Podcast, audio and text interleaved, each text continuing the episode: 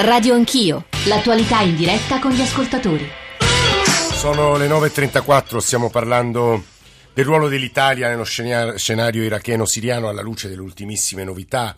Potrebbe mutare la nostra, il nostro intervento, la forma del nostro intervento in maniera molto sostanziale peraltro, cioè bombardando in Iraq e soltanto in Iraq, per ora non in Siria, ma poi ci siamo ovviamente spostati sul teatro di guerra siriano per capire il ruolo e le azioni di tutti gli attori che sono in campo, spesso confliggenti fra di loro e che rendono la soluzione di quello che sta accadendo e che ha conseguenze gigantesche, pensiamo al flusso dei rifugiati, estremamente difficile. Ci sta aiutando il generale Angioni, Franco Angioni è stato il comandante del contingente di pace in Libano tra l'ottantadue e l'ottantaquattro, ma ha anche guidato la forza mobile della NATO tra l'ottantasei e l'ottantanove. Ci sta aiutando a rispondere. Tanti ascoltatori, continuate se volete con i nostri riferimenti, sms, whatsapp, eh, posta elettronica, ancora Twitter, a, mh, a scriverci, a porre domande, e lui nei suoi limiti, diciamo così, generali, nei limiti del possibile, nei, nei limiti del possibile proverà a rispondere. Io gliene giro altre. E le guerre, scrive Sabrina D'Ameste, sono un orrore, ma si può dire di no a tutte le guerre senza, senza se e senza, senza ma. Eh, cosa sarebbe ora l'Europa eh, se nessuno avesse mosso guerra a Hitler? Io non so come fare a fermare l'ISIS, ma certo bisogna trovare una soluzione per fermarne l'avanzata, non solo per il mondo occidentale ma per tutti. Sono convinta che tutto sia cominciata con la guerra preventiva all'Iraq. Vi ricordate le armi di distruzione di massa di Powell? Senza quella non avremmo l'ISIS, ma ora esiste e bisogna combatterlo. Altro messaggio: eh, nella seconda guerra mondiale l'Unione Sovietica fu fondamentale per sconfiggere Hitler. Nel millenovecentosettantanove gli Stati Uniti aiutarono i talebani a sconfiggere i sovietici. Adesso vediamo qual è la situazione in Afghanistan. Per capire cosa fare in Siria credo che occorra sfogliare i libri di storia. Insomma, mi sembra che ci sia una certa somiglianza in quello che accade in alcuni contesti in cui tutti dicono la loro e non ci si rende conto che l'Occidente rischia di essere un'armata Brancaleone. Ripudiamo la guerra per la Costituzione, ma intanto ci siamo o vogliamo starne fuori. In realtà non si capisce bene quale sia l'interesse e le intenzioni siano l'interesse e le intenzioni del nostro paese. C'è un ultimo sms che volevo girarvi, leggervi, vorrei sintetizzare accanto a una serie di sms eh, di pacifismo eh, espresso radicale. Eh, vorrei sintetizzare la mia opinione a riguardo dei bombardamenti russi in Siria, menzionando una lettera scritta da una prigioniera yazida del Daesh, che sarebbe lo Stato islamico, così come è definito dalle cancellerie, giunta clandestinamente al padre, la quale supplicava il mondo a bombardare a tappeto il luogo dove veniva tenuta prigioniera, dicendogli: meglio morire sotto le bombe piuttosto che continuare a vivere tra soprusi, notti e ripetuti stupri quotidiani. Credo che a pensarla così, oltre a lei e a noi, sia la stragrande maggioranza del popolo siriano. Non lo so, ora torneremo al generale Angioni. Guido da Bologna, Fiore da Torino. Guido, buongiorno. Buongiorno dottore. Buongiorno a lei. Eh, io volevo così ripetere brevemente il contenuto del mio messaggio, eh, che, che diceva più o meno questo, che prima erano tutti o tutti o moltissimi contro questi dittatori arabi, a cominciare da Gheddafi, che so, andava a braccetto con Berlusconi e tutti prendevano in giro Berlusconi, e permetto, io non sono un berlusconiano, e Saddam Hussein eccetera, e quello egiziano, adesso non Mubarak, sì. Poi eh, sono cominciate le primavere arabe, erano tutti a sostenere le primavere arabe, si sperava in un arrivo della, della democrazia anche lì eccetera. Poi si è visto che hanno prevalso alla fine gli, i fondamentalismi eccetera in Tunisia, e quindi adesso siamo tutti a rimpiangere questi dittatori. Allora forse questi dittatori, anche se non si può condividere il loro atteggiamento eccetera, ma erano il minore dei mali di questi popoli. Guardi, quindi io aggiungo alla sua considerazione una amarissima riflessione che giro al generale Angioni. È una stata quella, la stagione delle primavere arabe e le speranze che tutti riponevamo in una trasformazione del mondo arabo, persino Bush credo, una grande delusione eh, della democrazia, una mancata promessa della democrazia, generale. Sì, beh, questo è il mondo, questo è il mondo in cui viviamo, ci piaccia o no, e quindi rispetto al passato i mutamenti sono più rapidi, perché più rapidi sono le possibilità di decidere, di pensare, e quindi non potevamo eliminare le primavere arabe e abbiamo dato il benvenuto, e io sono ancora convinto che bisogna continuare a dare il benvenuto alle primavere arabe, soltanto che non abbiamo spianato la strada perché le primavere arabe si trasformassero in estati, e quindi abbiamo pensato che una volta aver rivoluzionato e eliminato i dittatori tutto fosse risolto di per sé. No, abbiamo eliminato i dittatori senza preparare la strada per una democrazia, non dico vera, né la nostra democrazia, ma la democrazia più idonea per quei paesi che uscivano da uno stato dittatoriale. Quindi una mancanza di previsione geopolitica, Pazzesco. Di cui non possiamo fare colpa a nessuno, ma che dobbiamo constatare con umiltà. Se non esiste un paese musulmano democratico, un motivo ci deve essere, questo non è vero? La Turchia? No, esempio, non è vero, ma se prendiamo come per esempio l'Arabia Saudita è chiaro che non è così. E, e, e indubbiamente l'ISIS, che è stato allevato dall'Arabia Saudita, fa molto più paura all'Arabia Saudita stessa che non a noi italiani. Fiore da Torino, buongiorno anche a lei. Sì, buongiorno, senta, in parte avevo già risposto, cioè secondo me eh, la storia non ha insegnato niente, perché in Europa, dopo la rivoluzione francese, ci abbiamo messo trecento anni per arrivare alla democrazia. Eh, certo. Questi paesi, questi paesi non sono ancora pronti, devono avere il suo corso naturale. Abbattere Gheddafi, abbattere Saddam, anche, anche semplicemente l'Egitto, hanno fatto un, un, un paese democratico, poi dopo l'hanno spodestato con i militari. Cioè, secondo me non sono pronti, facciamoci i fatti nostri. Però è un, è un'affermazione disperata e disperante quella di Fiore da Torino, eh, per certo, generale. Certo. Però non possiamo fermare la storia, non possiamo fermare il tempo, dobbiamo ricordare che la, la creatura più preziosa su questo pianeta è l'uomo e dobbiamo tutelarlo. Eh, tutelare l'uomo però che significa? Perché qualche volta, questi, no qualche volta, sempre questi dittatori sono feroci contro le minoranze interne, contro le opposizioni interne, quindi in realtà non sono idilli, idilli eh, paesi appunto in cui uno possa esprimere liberamente il proprio pensiero e vivere liberamente. Questa è la tragedia di Fulgini. Certo, eh, questa è la tragedia, ma d'altra parte i dittatori non potranno cambiare finché sono dittatori e quindi eh, il passaggio dal colonialismo a quello che volevamo fosse una democrazia diffusa ha fallito.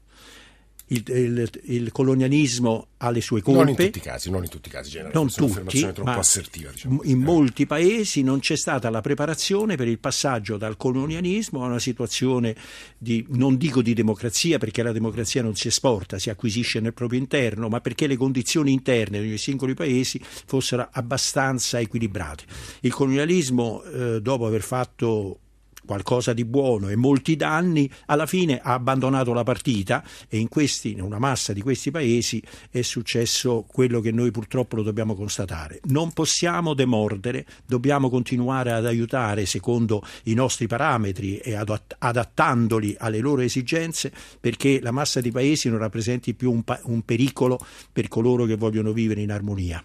Sta parlando il generale Franco Angioni e dicevo durante la trasmissione che molti ascoltatori esprimono preoccupazione o una radicale opposizione a un intervento, a un intervento italiano con bombe in Iraq e io direi che una delle rappresentanti più eh, illustri anche per spesa personale, lei, suo padre, è Cecilia Strada, presidente di Emergency, che saluto. Cecilia Strada, buongiorno e benvenuta.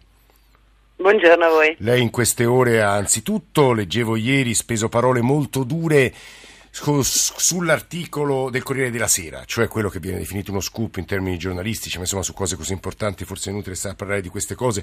Il tema dell'intervento e dell'auspicio di un intervento con bombe italiane, perché lei ha una visione della guerra come male radicale, no Cecilia Strada, perché ne, ne, ne avete viste e curate poi le conseguenze e soprattutto accentua spesso le responsabilità dell'Occidente e, e, e quello che è successo all'ospedale di Kunduz temo che ne sia purtroppo solo l'ultima degli esempi. Cecilia Strada.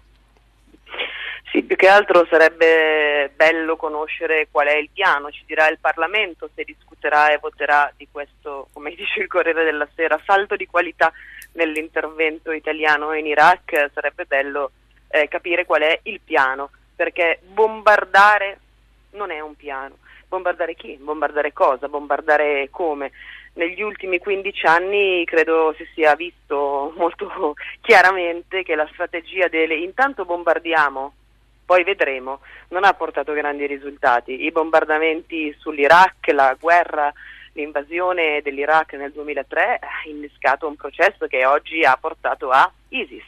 Quindi non è un'altra cosa ISIS rispetto a la guerra precedente in Iraq, è la prosecuzione di quella guerra, è, dipende da quella guerra, per cui eh, da cittadina mi piacerebbe sapere e questa volta cosa farà, cosa faremo di diverso per sperare di ottenere risultati diversi, perché davvero negli ultimi quindici anni io non ho visto questi grandi risultati. In Afghanistan è un bagno di sangue continuo, dopo quindici quattordici anni oggi, proprio oggi quattordici anni di esportazione della democrazia, della pace, noi non abbiamo mai avuto così tanti feriti ricoverati negli altri ospedali, quindi ehm, posso che siamo tutti d'accordo che si debba agire in qualche modo. Ecco, e questo agire in qualche modo, se posso fare un, un'obiezione nel rispetto assoluto poi per il vostro lavoro, soprattutto Cecilia Strada, e per le vostre posizioni, il generale Angioni, che è qui in studio con noi, diceva certo i bombardamenti non solo sono imprecisi qualche volta, io leggevo delle percentuali stamattina, eh, con gli strumenti più sofisticati arriviamo al novantacinque novantasei per cento di sicurezza, e che significa? Gli effetti collaterali possono essere spaventosi, poi il generale mi aiuterà. Cecilia Strada, diceva il generale, significa truppe di terra, truppe di terra vuol dire comunque morte e violenza.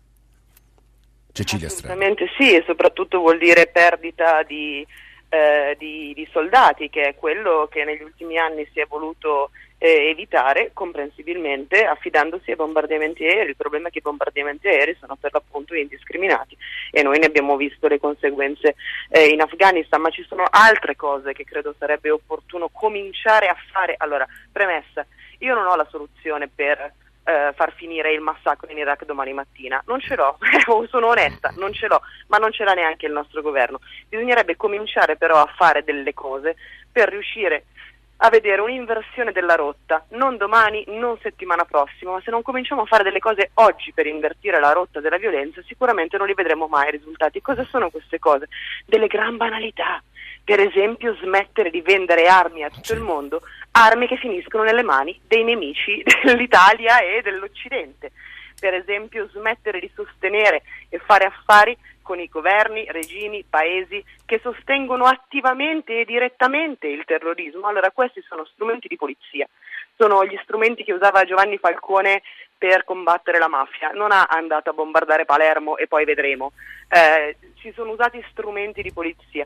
Allora, se continuiamo a esportare armi, eh, l'Italia continua a esportare armi. C'è stato, no, questo mi sembra un punto sa- sacrosanto. Le faccio però un'obiezione. Di fronte a un'entità, chiamiamola così, come lo Stato islamico, aggressivo e violentissimo, diceva il generale Angioni, ma ora parlerà lui stesso, la, eh, una risposta violenta, purtroppo è quello l'aggettivo da usare, è a questo punto necessaria. Cecilia Strada. Se la risp- appunto, sarebbe bello conoscere qual è il piano, perché se la risposta violenta è eh, mirata a colpire e colpirà la persona che domani mattina intende sgozzare cinquantasette civili, eh, è la guerra, è la guerra.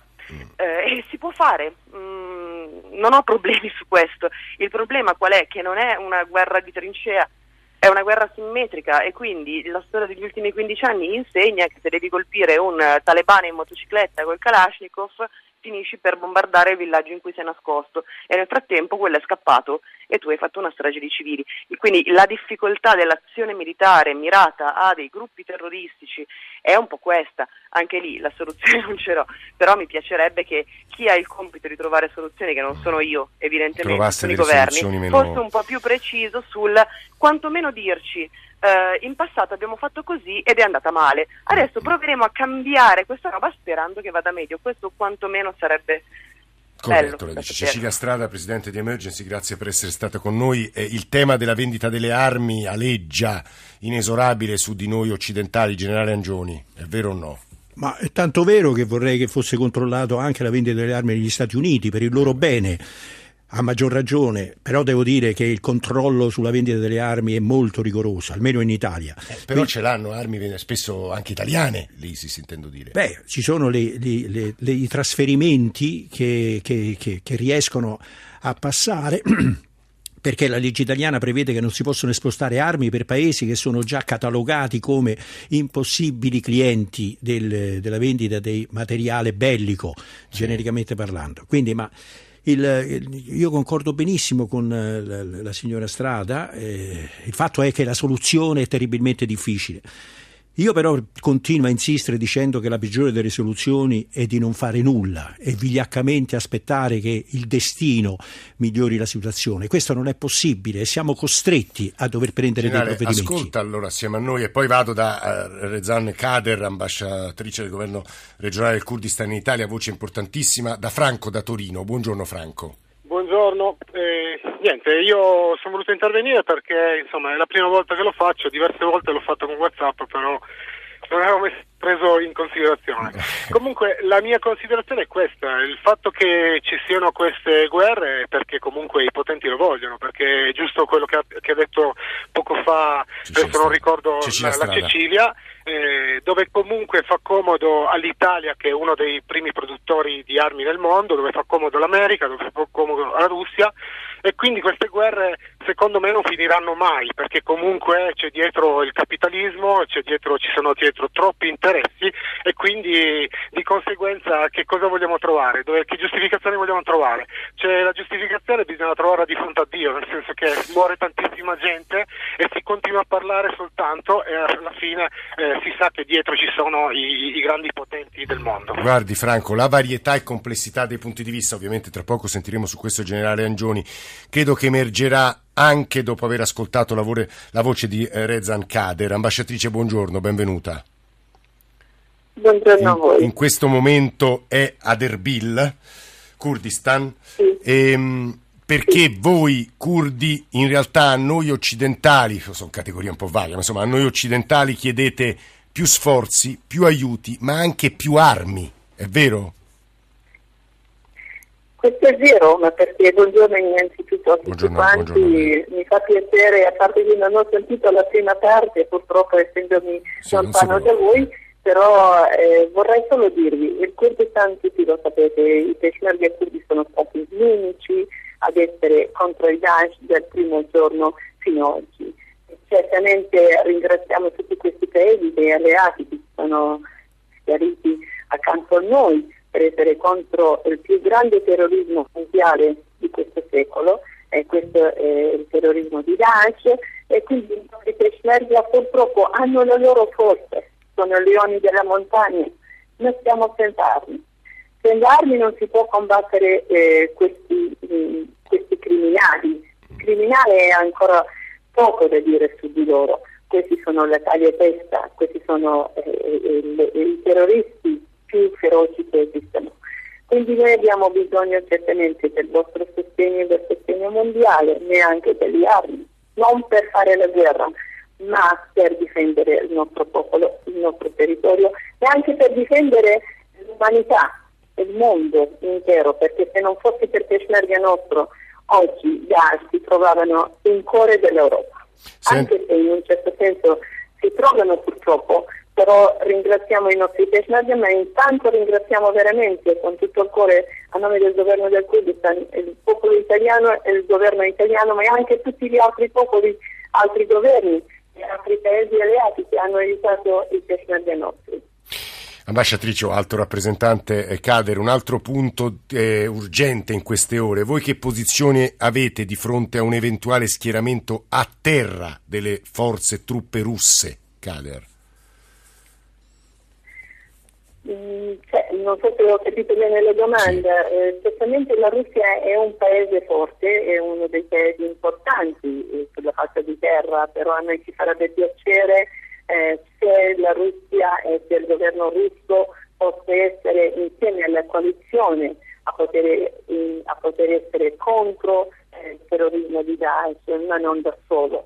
Certamente a noi ci fa piacere se qualsiasi paese possa aiutare i nostri amici alleati, anche noi altri, ma quello che la Russia sta facendo in questo momento io non posso esprimermi, però eh, il governo del Kurdistan è assolutamente insieme agli alleati, stiamo cercando di combattere i Daesh mm. e stiamo cercando anche di poter fare un'operazione a terra. Certamente i Peshmerga non possono mancare in questa operazione, ma non so fino a che punto la Russia possa partecipare. Ah. L'ultima cosa, ambasciatrice Kader, la Turchia ha proposto una zona cuscinetto che in realtà eh, credo si sovrapporrebbe al vostro territorio con intenti credo eminentemente anticurdi, in questo momento sta giocando una partita, non voglio dire egoistica, ma insomma, come si diceva in trasmissione, ognuno fa i suoi interessi.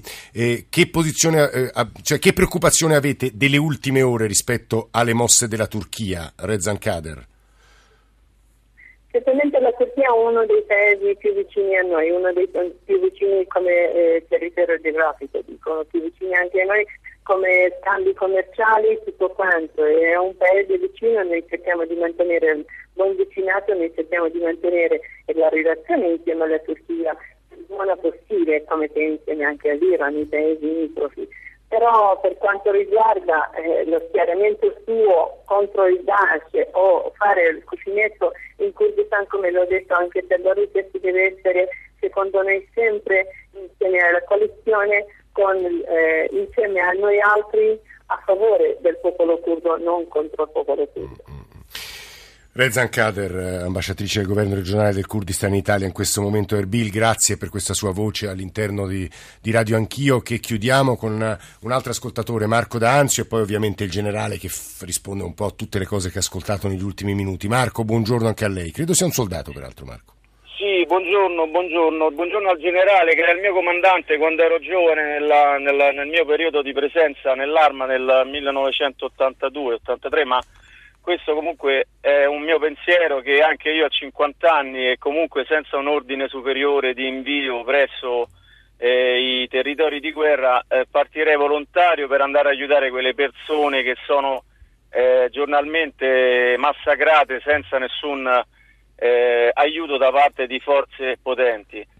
Sono contro il pensiero della dottoressa Strada, perché le persone che guardano in finestra quello che accade andando a... Beh, gli, gli Strada non li guardano in finestra, però, in finestra però Marco, loro operano in ospedali, spesso accanto, sotto le bombe, in realtà fanno un'altra cosa, ecco, però stanno lì, non è che si sottraggano al, alla partecipazione, all'impegno, eh Marco? Questo la militare stava sempre dietro le linee ed è assolutamente, assolutamente, ripeto, importante come supporto, ma chi era in trincea che va a tirare fuori quelli che tra virgolette secondo me sono i cattivi, sono sempre le persone che combattono in strada e sono in prima linea.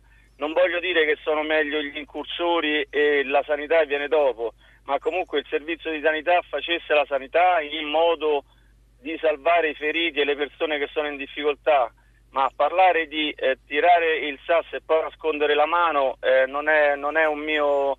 non è il mio, diciamo, territorio. Guardi, io poi non sono nessuno. No, no, il generale Angioni, che comandava il nostro reggimento in Libano, era presente, poi è diventato politico, sicuramente avrà preso il, diciamo... i vizi della politica.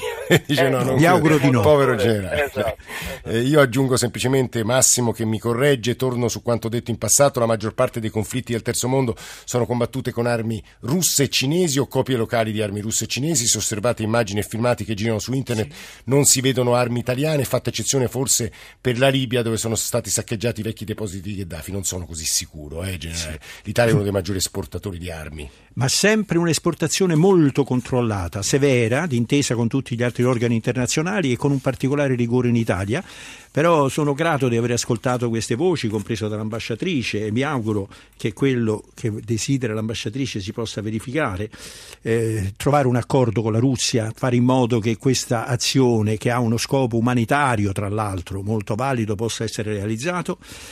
E dobbiamo ricercare l'ideale che ci ha detto anche la signora Strada, un ideale generale della pacifica convivenza. Poi bisogna comunque correre in aiuto di chi invece è vittima di un'estrema violenza come quella che si sta verificando nei paesi in cui l'I S continua a, fa- a esercitare il suo dominio. Qui è interessante, generale, perché eh, insomma, i nostri G R ne hanno dato abbondantemente notizie, lo faranno adesso alle dieci. Eh, il Damasco prepara un'offensiva di terra dopo i raid russi, quindi sicuramente c'è una concordanza fra siriani di Assad, certo, e russi. Certo. Speriamo che ci sia una concordanza anche tra Stati Uniti, Russia e tutti i paesi che desiderano la pace. Lei teme incidenti da questo punto di vista? Prego. Teme incidenti russo-americani, turco-russi? Per il momento no, sono convinto che bisognerà trovare un accordo. Perché i russi sconfinano qualche volta? Perché ritengono che sia oramai tempo di fermare le, le chiacchiere, le discussioni e invece passare ai fatti, perché il male sta diventando sempre più incurabile. Noi ringraziamo molto eh, il generale Franco Angioni per essere venuti qui nei nostri studi di Saxa Rubra, di Radio Anch'io, a, ad aiutarci a parlare di un tema che ci accompagnerà ovviamente nelle prossime settimane, nei prossimi mesi, la decisione eventuale italiana, immagino, se arrivi, che arrivi eh, presto, sul bombardamento in Iraq e solo in Iraq per il momento. Domani ci risentiamo come sempre verso le otto e mezzo, stamane in console c'erano Luciano Pecoraro, Gian Piero Cacciato e Roberto Guiducci e Fulvio Cellini, e poi la redazione di Radio Anch'io, Alessandro Forlani, Nicola Amadori, Valeria Volatile, Alberto Agnello, Alessandro Bonicatti, Valentina Galli e in regia Cristian Manfredi. Adesso, eh, come sapete, c'è il giornale radio anche per sapere le ultime notizie dalla Siria e dall'Iraq delle dieci, subito dopo Latitudine Soul e la radio ne parla. Se volete scriverci o vedere o riascoltarci o vedere un po' come quello, a cosa stiamo lavorando per domani, andate sul nostro sito, sul nostro profilo. Vi ringraziamo molto per l'ascolto, ringraziamo Franco Angioni e ci risentiamo domani mattina. Grazie a lei.